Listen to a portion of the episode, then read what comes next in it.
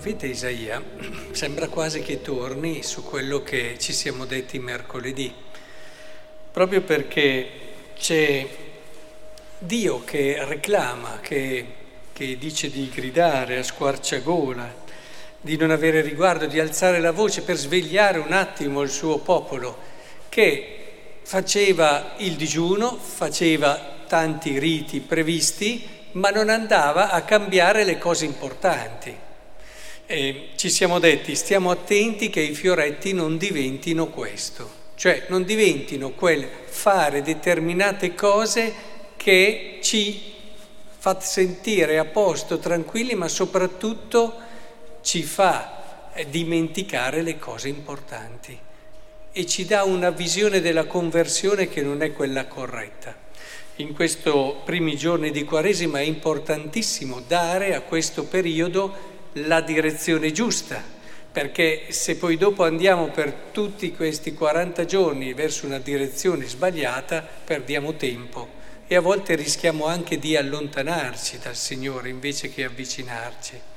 Perché lo sapete bene anche voi, qui dice perché digiunare se tu non lo vedi, mortificarci se tu non lo sai, dicevano, no? Ecco, nel giorno del vostro digiuno voi che cosa fate? Curate i vostri affari, angariate tutti i vostri operai. Ecco, voi digiunate fra litigi e alterchi, colpendo con pugni iniqui. Non digiunate più come fate oggi, così da fare udire in alto il vostro chiasso. E forse questo è il digiuno che io chiedo. Ecco, provate a sentire Dio che oggi ci dice sono forse i fioretti, sono forse quelle rinunce che facciamo, quello che io vi chiedo, o vi sto chiedendo il vostro cuore, che è una cosa diversa. Vi sto chiedendo delle cosette che poi alla fine non cambiano la sostanza della vostra vita o sto chiedendo che la vostra esistenza cerchi e trovi in me il suo vero unico fondamento. E, e questo vuol dire, per questo dico che a volte un certo stile anche di, di piccole rinunce può allontanarci dal Signore, perché invece che aiutare quell'affidarci, quell'abbandonarci, quel vivere di Lui, nella fede, nella fiducia, ci dà una certa autosufficienza, un po' come era il rischio dei farisei che nell'osservanza delle leggi si sentivano giustificati e a posto. Ecco poi la grossa rivoluzione ci penserà San Paolo a farla da questo punto di vista per far capire che è la fede che salva con tutto quello che di affidarsi, di abbandono e di fiducia in Dio eh, comporta. Ecco allora che dice, è forse questo il digiuno? Piegare come un giunco il proprio capo, usare sacco, cenere per letto, Forse questo vorresti chiamare digiuno, giorno gradito al Signore, queste, immaginatevi tutti i fioretti che facciamo, no? Pieghiamo, siamo, facciamo questa pratica, facciamo quell'altra cosa, facciamo quell'altra rinuncia, facciamo quell'altro sacrificio. È chiuso lì? Stai attento, non devi chiuderti lì, non è quello, quello che desidero. E poi vi ho detto anche che alla fine li possiamo recuperare tutti, però la cosa importante è capire cosa ci deve essere sotto come spirito, perché se no passano le quaresime e noi non ci convertiamo, a Gipou de Fer, eh? non ci convertiamo. Ed è lì il problema. Abbiamo fatto i nostri foretti, ma non ci siamo convertiti.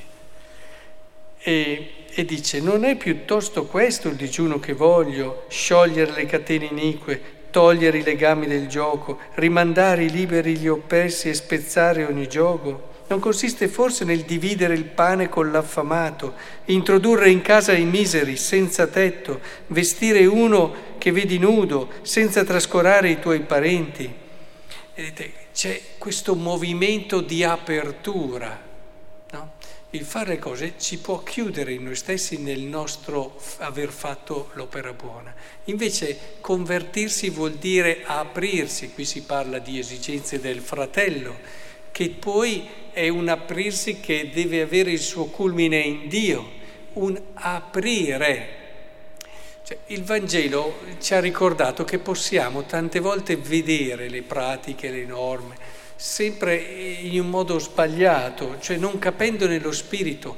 tanto che a volte le facciamo anche quando non è opportuno farle, no? Dicevano, ma perché i tuoi... Eh, c'è lo sposo con loro, è un'occasione. Cioè, capisci il senso in tutte le cose, no? Quando, ehm, quando non so, eh, ricordo quando che più giovane, eh, programmavo, no? Sviluppavo software e allora potevi fare delle cose così, copiando un po', andando perché e ti sembrava che fosse giusto, ma questo vale un po' per tutte no? le arti e, e le scienze.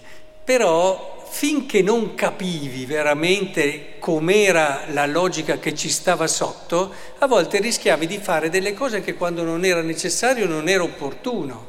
Quando capisci veramente a che cosa serve quella procedura lì, la usi quando è giusto e non la usi quando è sbagliato. E se invece rimani alla superficie rischi di usarla sempre perché una volta è andata bene così, ma alla fine non è quello il senso e così rischiamo di fare anche con le pratiche le rinunce. Se non capiamo il perché, ci, il perché, il che cosa ci sta sotto e che cosa ci sta dietro a quella rinuncia lì, rischiamo di farle anche quando non è opportuno o di farle con lo spirito sbagliato.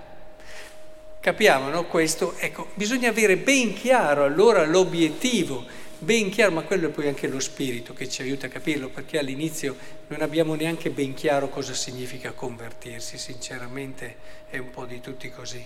Cioè convertirsi, eh, appunto, lo vediamo più come un cercare di essere bravi, onesti, di corrispondere a una certa aspettativa anche sociale, di persona che si sa abbastanza autocontrollare, far, ma non è quella la conversione, di persona che magari sa andare contro a quello che uso, magari non è neanche quello, quel difetto lì ti aiuterà a diventare santo, non devi neanche combatterlo. Cioè, quando hai chiaro, quando hai chiaro a che cosa ti serve, allora hai molta libertà nel dire questo mi va bene, questo no e hai una libertà grande nello scegliere anche le tue rinunce, le tue penitenze e sono davvero efficaci perché ti avvicinano all'obiettivo. E invece noi siamo, a volte mi viene in mente quando mi chiedono, beh, ah beh il dottore ti ha dato quella medicina lì, beh anch'io ho mal di testa, allora la prendo anch'io. Ma no, mica così che funziona. Cioè, eh, tu hai una tua tipologia, magari devi vedere che cosa ci stai certi casi può funzionare, intendiamoci, ma però è per far capire il concetto.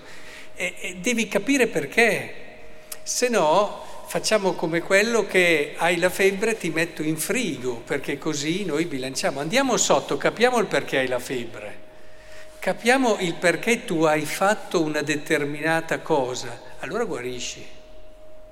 Cosa ci sta dietro?